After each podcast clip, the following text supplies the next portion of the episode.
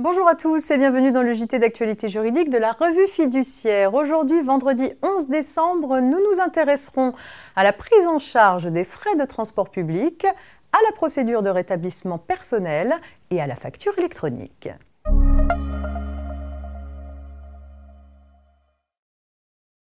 Il est question de la prise en charge des frais de transport public dans l'affaire suivante. Un salarié était domicilié dans l'Hérault alors que son lieu de travail se trouvait dans le Val-de-Marne.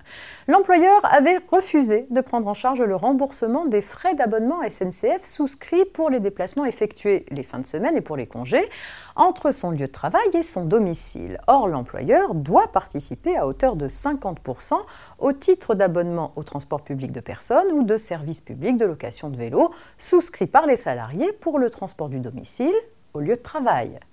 Cette obligation couvre-t-elle un trajet de plus de 700 km Non pour l'employeur qui faisait valoir que la notion de résidence habituelle doit s'entendre du lieu où le salarié réside pendant les jours travaillés.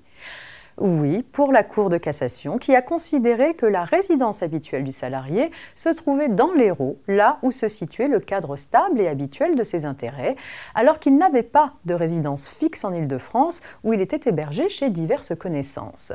L'obligation de prise en charge des frais de transport public s'applique donc même lorsque le salarié habite loin de son lieu de travail et même si l'éloignement est dû à la simple convenance personnelle du salarié.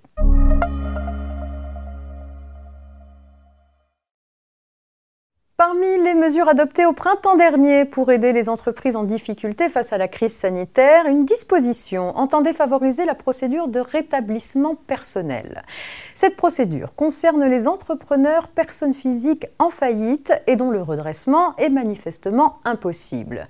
Pour y être éligible, l'entrepreneur ne doit pas avoir employé de salariés durant les six derniers mois ni fait l'objet d'une procédure de liquidation judiciaire ou de rétablissement personnel au cours des cinq dernières années. De plus, son actif doit être inférieur à 5 000 euros. Pour ouvrir cette procédure à davantage d'entrepreneurs, le gouvernement avait décidé de rehausser provisoirement ce plafond d'actifs à 15 000 euros. À l'occasion de l'adoption de la loi dite ASAP, l'application de ce nouveau plafond a été prolongée jusqu'au 31 décembre 2021.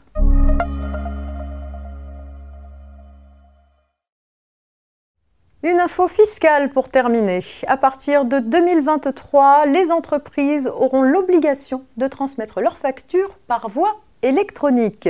Dans cette perspective, un récent rapport rendu par la Direction générale des finances publiques au Parlement préconise de combiner la généralisation de cette obligation de facture électronique avec une obligation de transmission de données à l'administration fiscale. Cette transmission dématérialisée de données complémentaires viserait à prévenir les défaillances déclaratives et à détecter les minorations de chiffre d'affaires afin de lutter plus efficacement contre la fraude.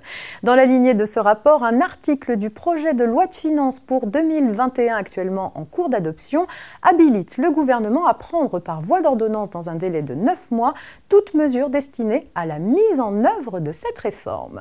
C'est la fin de cette semaine de JT préparée par la rédaction de la revue fiduciaire. Vous pouvez retrouver l'ensemble de ces JT en podcast sur notre plateforme rfplay.fr. Rendez-vous dès lundi pour la suite de l'actualité juridique. Très bon week-end à toutes et à tous.